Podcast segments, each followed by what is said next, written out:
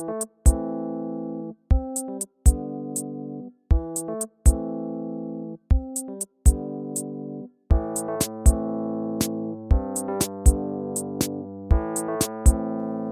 this podcast, I profile actors, authors, musicians, poets, composers, world leaders, and all of them had one thing in common. They were all gay, lesbian, bisexual, or transgender.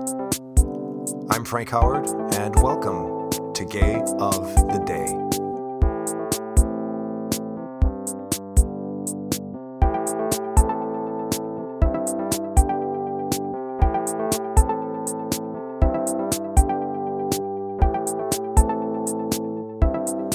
Today's gay was a Native American woman who could match any man, feet for feet, in her tribe.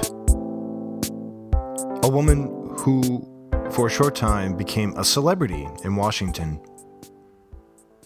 Zuni tribeswoman We'wha.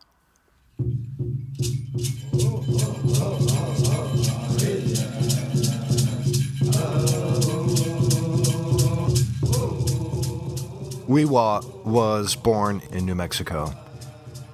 By the time she had reached her teens, her tall stature and strong will and wrathful temper made her a feared yet highly respected member of her tribe.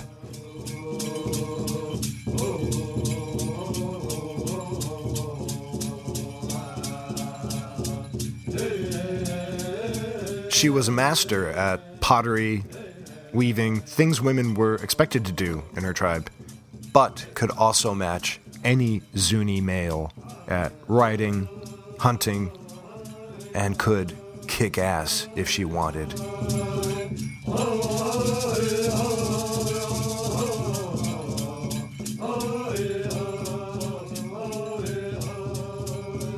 Protestant missionaries rolled in in the 1870s. There was no disguising why.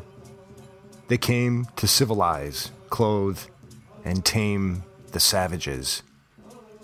They built a school and a church and attempted to convert the Zuni to Christianity. It didn't take, and they eventually left.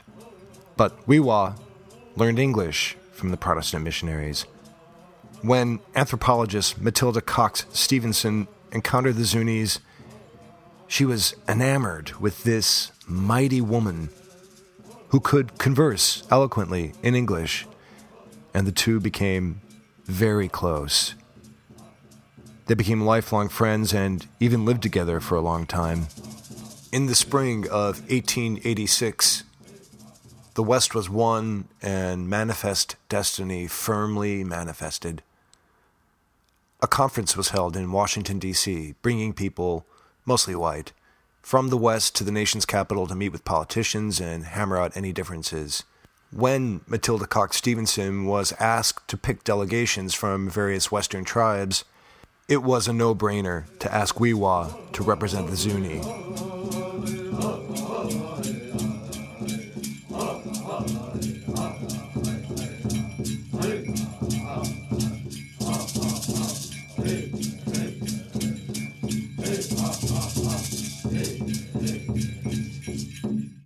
When We'wha arrived in D.C., she took the town by storm.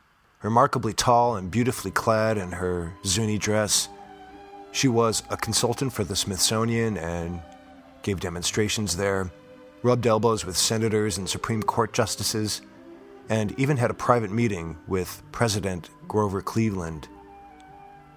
At the conference and various charity balls, We'wha would demonstrate weaving techniques and give lectures on her nation's cultural heritage, with newspapers following her everywhere.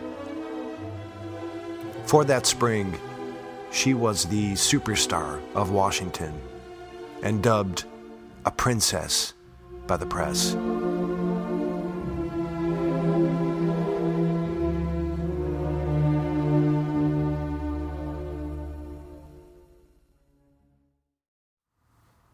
Oh, and We'wha was born a man. That's right. She was a man. Well, she was a woman. Well, she was a two spirit. When she was young, she started wearing dresses by age three or four and was playing with other girls.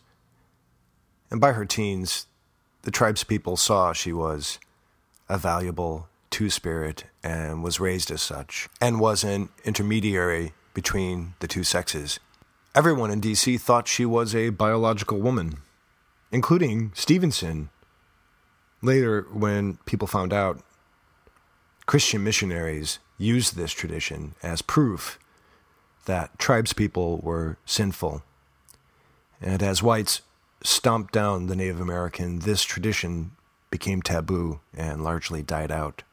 Only in recent years have Native American cultures begun to re embrace the Two Spirit.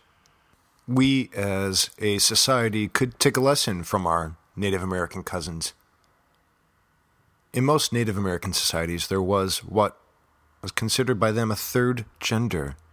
Why would Mother Nature create mistakes? They recognize gay people and transgender people as equals, and they held places of honor within their tribes. Often, these tribes people would be responsible for child rearing and fashion, weaving, laundry. They were revered, not ostracized. They belonged. Sounds nice. Who were the real savages?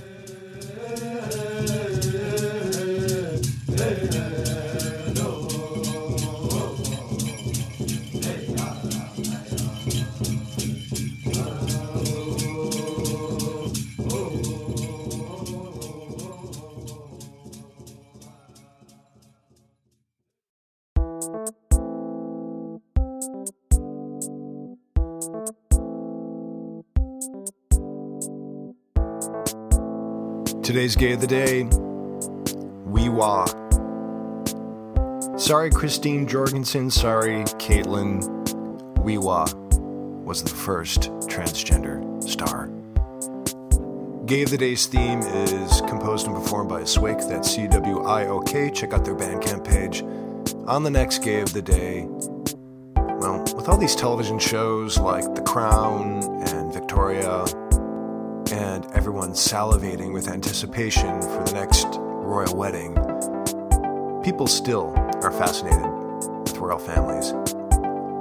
Royal families, as in any other family, well, there are gay people there. I rifle through the closets of Buckingham Palace and profile a gay royal. I'm Frank Howard. See you next time.